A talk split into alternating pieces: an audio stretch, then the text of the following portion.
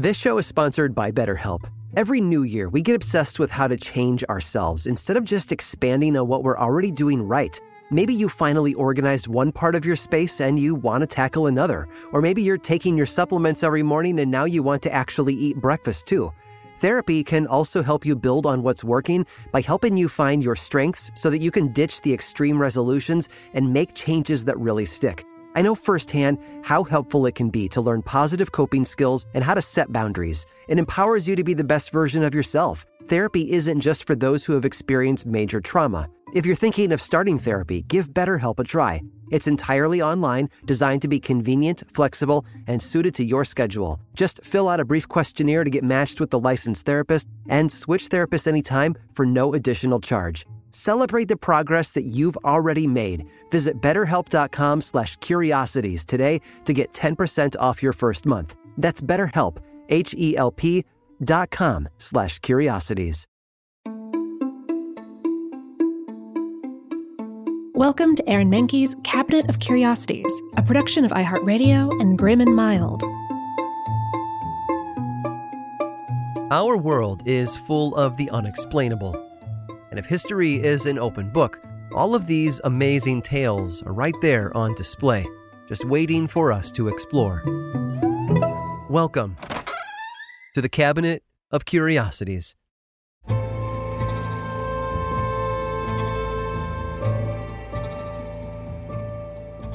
Scientists will tell you that it was George Lemaitre who first coined the idea of an expanding universe originating at a single point, a point he referred to as the primeval atom. This theory came about in the year 1927, and just two years later, Edwin Hubble confirmed that the universe and the galaxies within were indeed drifting apart. But what if I were to tell you that Lemaitre was not the first to propose such a theory, or that the first person to do so was actually better known? someone perhaps a little more grounded in science than we might think. Known far and wide as one of the greatest writers to have ever lived, this poet and storyteller also dabbled in the sciences. And it's within that world, rather than literature, that we can find one of his lesser known works. He himself categorized it as a prose poem, but it has more or less confounded people for years. He called it Eureka, after the legendary exclamation uttered by Greek inventor Archimedes after he discovered a method for testing the purity of gold. This work of nonfiction clocks in at a healthy 40,000 words, and it was actually the last bit of writing this man composed, just before his untimely death. After spending years composing it, he ended up delivering it as a speech on a blusty winter night in front of an audience of about 60 people. Yet it remains one of the most curious works of an already curious writer, given the incredible scientific merit found within it, despite its sheer lack of scientific proof. Among the massive theories contained within this work of genius are theories of what happens to the soul after the body dies, and how all things are composed of the same materials the body, the spirit, and even the cosmos, and that at the end of everything, all consciousness will collapse into a singular mass. Now, if that sounds in any way convoluted or out there, rest assured that it has been analyzed and cross analyzed in the years since his death.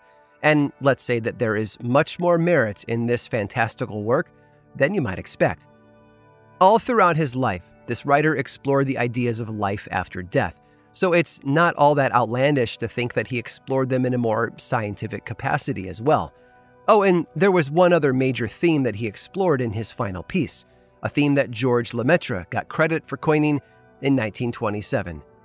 You see, it was in Eureka that we first hear about the possibility of an expanding universe, a theory that, according to modern science, didn't exist until 1927. Yet, here it was, written out on the page 80 years earlier, in 1848. And he saw beyond just the expansion as well proposing that the universe expanded and contracted like massive eternal heartbeats, something that science has found evidence of in the decades since.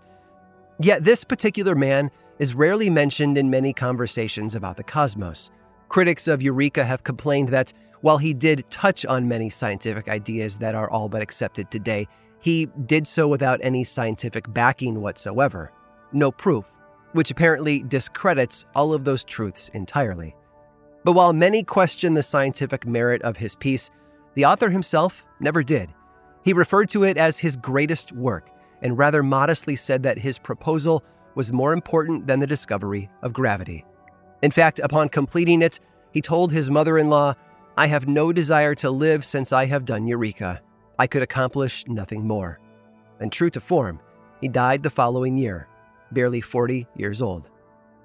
Whatever the case, even if he hadn't already proven himself something of a genius for his groundbreaking writings in the world of horror and the macabre, this crowning exploration of the universe sets him apart from his contemporaries forevermore.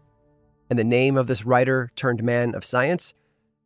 Edgar Allan Poe.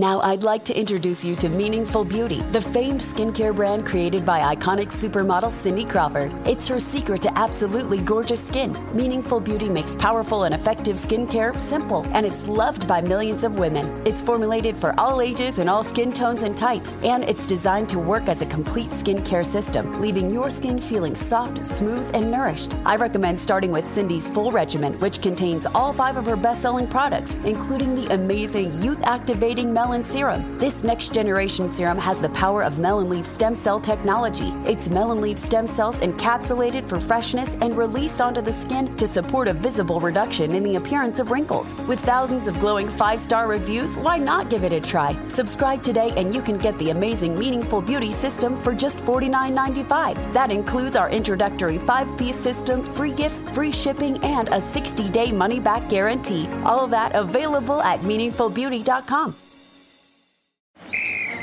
Let's hit it. Give me a vacation. Vacation. Give me a wave. Surfing. Give me a city tour. The trolley. Give me animals. The zoo. Give me some sea life. Give me museums. Balboa Park. Give me a woo. Roller coaster. What's that spell? San Diego. If you're happy and you know it, San Diego is the place to show it. Book your family vacation at san diego.org. Funded in part with the City of San Diego Tourism Marketing District Assessment Funds. Trinity School of Natural Health can help you be part of the fast growing health and wellness industry. With an education that empowers communities, Trinity grads can change lives by applying natural health principles and techniques in holistic practices or stores selling nourishing health products. Offering 19 online programs that fit your busy schedule, you'll get training to help turn your passion into a career. Enroll today at trinityschool.org. That's trinityschool.org.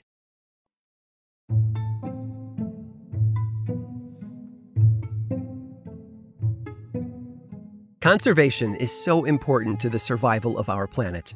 From preserving our natural resources to rescuing the animal kingdom, we need to do all we can to save what remains after generations of lost. Deforestation, climate change, and the Industrial Revolution have all decimated countless acres of land, spewed smog and chemicals into our air, and forced thousands of species to go extinct. Many of the animals that have survived, though, have done so by adapting after World War II, for example, American soldiers returning home were getting married and moving out of the city to raise their families. Mass housing was being built in previously undeveloped areas, along with shopping centers and highways. In other words, the end of World War II led to the beginning of the era of the suburb. And with it came the destruction of millions of habitats across the United States, which either pushed out or wiped out the animal populations that once lived there. One of the most prominent areas where development affected the local animal population happened to be McCall, Idaho. McCall had been established in 1889 by Thomas and Louisa McCall. For over 50 years, it was home to a few major industries, including lumber and mining. Over that time, McCall drew all kinds of people to work and play there. Recreational sailors enjoyed taking their boats out on the lake, and the turn of the century saw an explosion of tourism brought on by new hotels and resorts. But after World War II, McCall became a hot destination for married couples and entrepreneurs looking to settle down. Newlyweds flocked there to build homes and start families, while business owners from the northern town of Lewiston came to open lodges, doctor's offices, and social clubs. Now, while all of this expansion brought a lot of money to the town, those who were already living there weren't very happy about it. New construction had infringed on the habitats of McCall's native beaver population. With nowhere else to go, and maybe a bit of resentment, the beavers began taking their anger out on their new neighbors. They started cutting down trees with their sharp teeth, not caring where those trees fell. The dams they built wound up flooding yards and destroying crops. After all, just because humans have moved into their territory didn't mean the beavers were going to stop being beavers. Naturally, the new homeowners and business owners wanted them gone. Idaho's Fish and Game Department took up the call. They didn't see the beavers as annoying rodents with a vindictive streak. They knew the animals served a very specific purpose within their ecosystem. They helped improve the quality of the water in streams and brooks. They created habitats for other creatures. And they were responsible for keeping the wetlands, uh, well, wet. Fish and game employees wouldn't kill them, no matter how much the town's residents wanted them to. Instead, they decided to move all 76 of the offending beavers elsewhere. They'd done it before, back in the 1930s, under similar circumstances, but the job was tough on both the people transporting them and the beavers themselves. It started with the beavers being trapped and boxed before getting loaded onto a truck. That truck would then take them to a conservation officer who would watch them overnight, then load them onto yet another truck. And that truck would carry the boxes to a nearby area where the beavers would be released, at which point their carriers would be fastened to horses and mules and hauled the rest of the way. Many beavers didn't survive the journey due to intense heat and dehydration. Also, the pack animals didn't love carrying angry beavers, because who would?